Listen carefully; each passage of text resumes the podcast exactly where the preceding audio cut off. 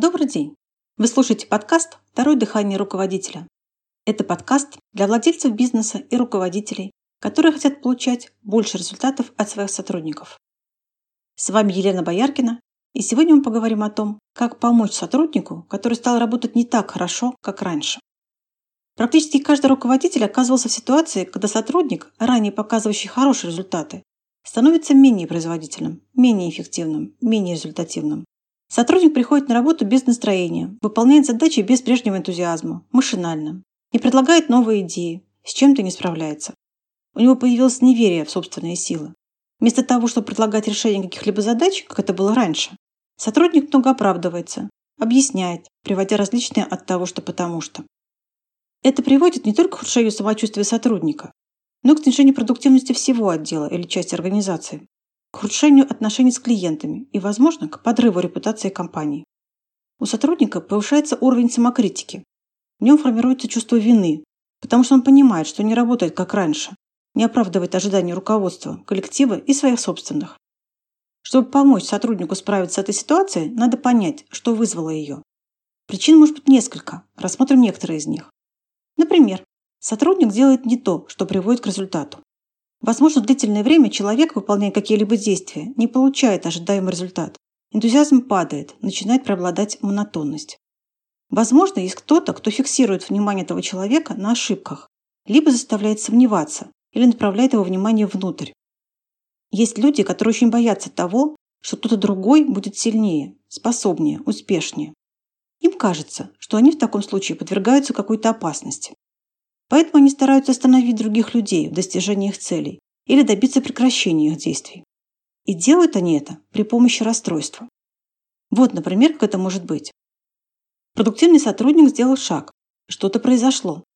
На первом шаге, особенно если это новое дело, обычно бывает и плохое, и хорошее.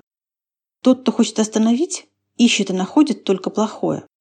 Это его функция, его хлеб, его жизнь и радость. И после этого делается акцент на плохом, на ошибке. Хороший сотрудник чувствует себя неуспешным или виноватым. Он расстроился, замедлил движение или совсем остановился. У него может даже появиться идея, что чем больше он будет делать, тем больше у него будет ошибок, плохих результатов. Таких сотрудников, которые стараются остановить других, мы еще называем жертвами. Но вся соль в том, что оказывать разрушающее воздействие на продуктивных сотрудников жертвы могут только тогда, когда вы, как руководитель, перестали уделять им подтверждающее внимание. Или перестали, или вообще этого никогда не делали. Знаете, у некоторых руководителей принято обращать внимание на сотрудника только в том случае, когда возникают какие-либо проблемы с ним. А если он работает хорошо, то чего на него внимание-то обращать? Если руководитель работает с сотрудниками, используя это правило, то он сам создает ситуации, когда хороший результативный работник со временем начинает работать хуже. Это лишь несколько причин. На самом деле нарушение любого из работающих принципов управления приводит к тому, что хороших сотрудников становится меньше, а нытиков, жертв создателей проблем, больше. Кстати, в нашей флагманской программе, программе «Второе дыхание руководителя», есть 21 инструмент для того, чтобы хороших, результативных сотрудников вашей компании становилось больше. Давайте теперь посмотрим, как помочь сотруднику, который раньше работал хорошо, а теперь работает не очень. Помочь такому сотруднику можно. Для начала найдите спокойное место для разговора с сотрудником, чтобы вас никто не отвлекал. Важно, чтобы и ваше внимание, и внимание сотрудника было на разговоре. Опишите саму ситуацию. Не критикуйте его как человека и сотрудника, а опишите именно ситуацию, факты, результаты. Например, Иван, я заметил, что в последнее время количество закрытых тобой договоров падает. Месяц назад было 10 в неделю, а сейчас 6. После этого некоторые сотрудники будут пытаться оправдаться. Помните, что это не цель разговора. Не заостряйте внимание на его объяснениях и оправданиях.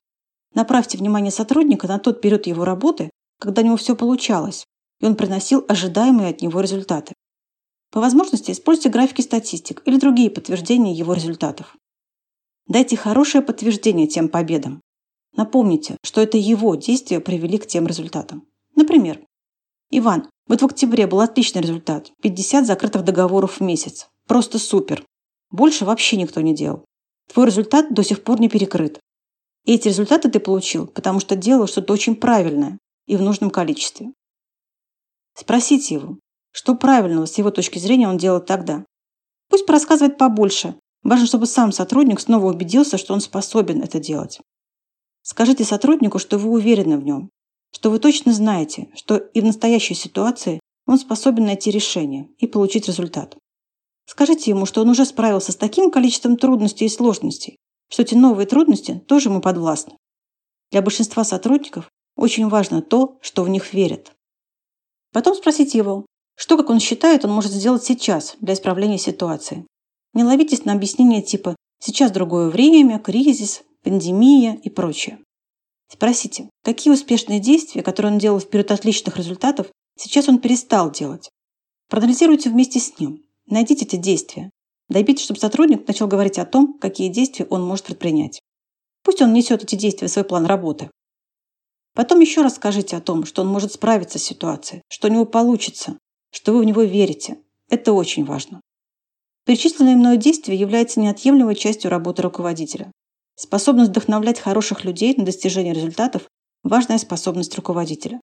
И эту способность мы тренируем у руководителей и собственников на программе «Второе дыхание руководителя». Описание ее вы можете найти на нашем сайте.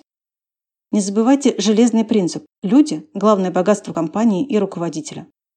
Это все, что я хотела рассказать вам сегодня. Буду рада любым вашим вопросам или комментариям.